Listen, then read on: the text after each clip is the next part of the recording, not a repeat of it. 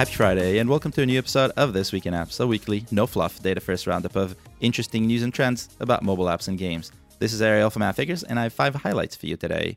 Actually, four highlights and one analysis. Before we get into that, man, WWDC was this week, and I have to say, I was amazed. There's just so much good stuff, both for developers and also for users. iOS 15 is really smooth. I did install on my main device, which I do every year, and it hasn't crashed yet. The betas are becoming so good. And for developers, we have A B testing, we have custom landing pages. This is going to be really useful and it's going to help a lot of developers get more downloads and make more money.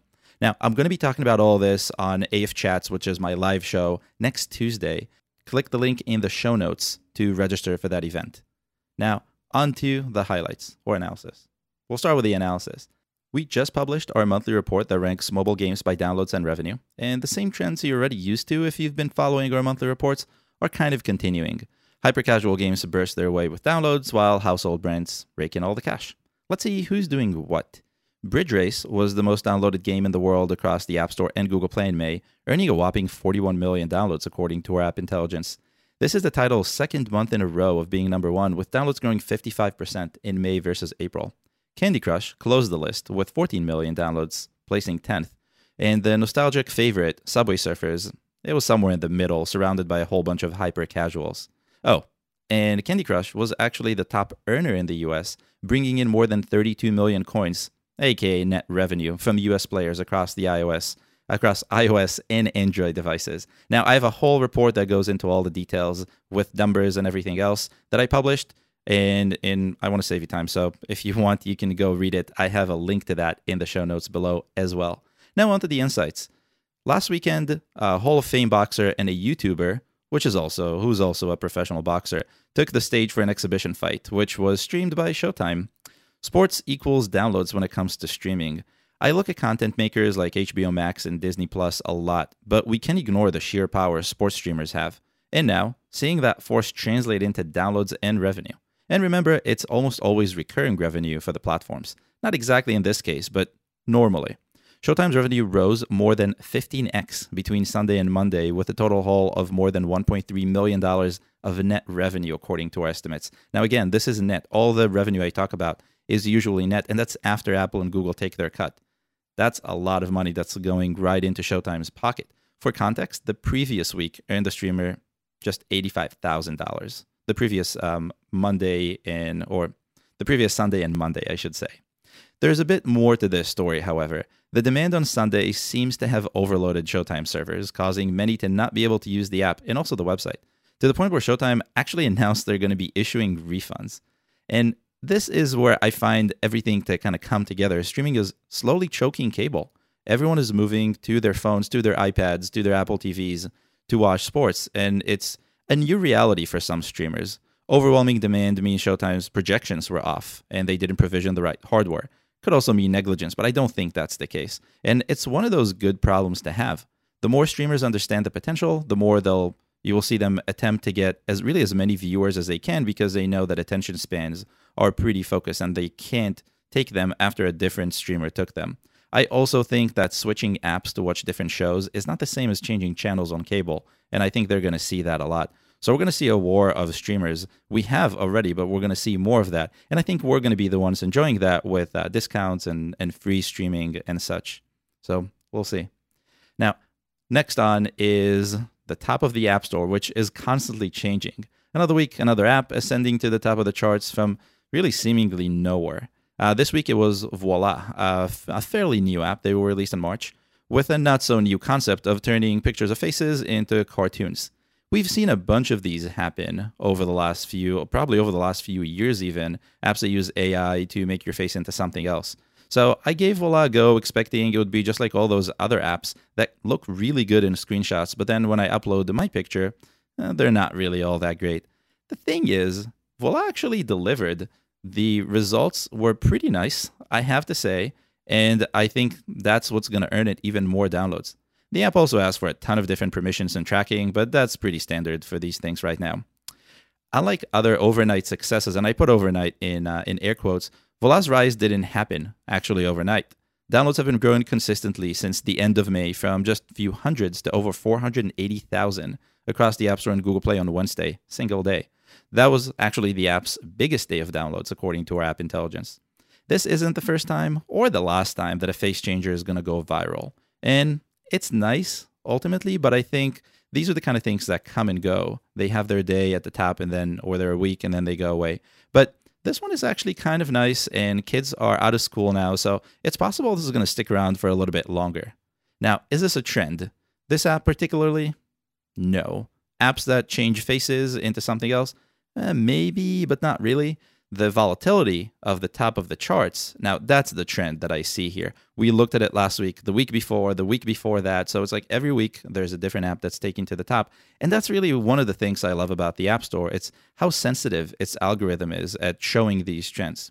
Of course, it's a double-edged sword, so if you, you know, easy come, easy go, and you can go up fairly easily, but you will also go down fairly easily. But it's nice to have that ability to go up and down. It's to the benefit of both users and developers. Now, did you see Reddit crack the top 10 most downloaded apps list in the US this week? I sure did. Reddit's popularity has been soaring lately between the need for more news because of COVID and meme stocks because of Elon Musk and a whole bunch of other things. Uh, more and more people see Reddit as kind of a mainstream platform and not just another online forum that they shouldn't even think about.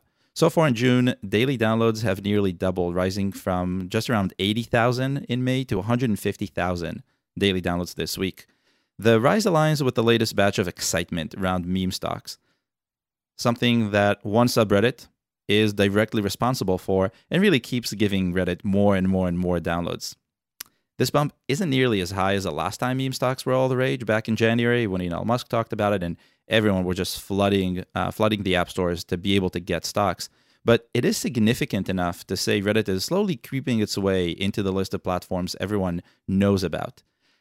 And just kind of a wild thought, maybe not as wild, but a, a thought. If we go back a few years, there's another platform that evolved just that way, and that's Twitter. It might be a bit hard to remember when Twitter was not mainstream and everyone at least knew who it was. And I don't exactly remember the point where it moved from not being that to being that, but I've been there through from the beginning and I remember that it was just something that me and my friends would use and no one else would know about. And now my parents are on it and politicians are on it, and everyone yells at everyone on it. So there is some sort of correlation. Reddit is very different. I know. I understand the kind of involvement that needs to go into using Reddit versus using Twitter, but uh, you never know. I, I see a maybe here. And last for this week is what I started with WWDC. Apple's developer conference is ending today, and I, I really enjoyed all of WWDC. I again, I can talk about this for hours, and I don't want to do that to you now. I'll do it next week. And while I personally prefer the in person setup from years ago, I think that the more we're, we're stuck home and that's just what we have. And so this was a WWDC by app. Now, here's the cool thing Apple Developer, the app that developers use to view WWDC sessions, and you probably downloaded it this week at some point, is available for download in the App Store, which means that it is covered by our app intelligence. So I was kind of curious to see if the W, the worldwide, the WW in, in WWDC is actually still true now that everything is streaming. And I looked at the top 10 countries. Our estimates show that the US was responsible for about 47% of the more than 311,000 new downloads the app saw between Saturday and Wednesday. And that kind of makes sense, all things considered. But right behind it, also with a double digit share, was China with 15% of those downloads. The UK, South Korea, and India rounded up the top five countries. So so what? You know, it's WWDC. It's a it's a one one sort of a thing event, um, and I've been going to a lot of those. So to me, it means a little bit more than just a conference. And historically, if you have been going to these, you know that it was really expensive. And I'm not even considering how much it's going to cost to get to to get to Cupertino, to get to San Francisco back in a day. Um, but the conference itself was extremely expensive, and it was also extremely limited. So for the last probably 12 years, you couldn't really get a ticket just like that. You had to go through a lottery, and it was a whole process. And I think half the time that I tried, I didn't get it. So you think about that, and then you think about how up until not too long ago, the videos were not live streamed and were only available weeks after. And you see WWDC as this really exclusive event, and that's all gone. I mean, now these videos are almost live streamed. We have to wait for them, even though they're pre recorded, but I'm okay with that. Um, and you can get them almost immediately. So you have access to all this wealth of knowledge as a developer immediately without having to pay a penny. That's if you think about five or six or seven years ago, that's totally the opposite. Um, and I think enough developers are excited about this. Enough developers are excited about the Apple platform. And you can take all the Epic versus Apple conversations aside. The App Store is still the place with really the most money.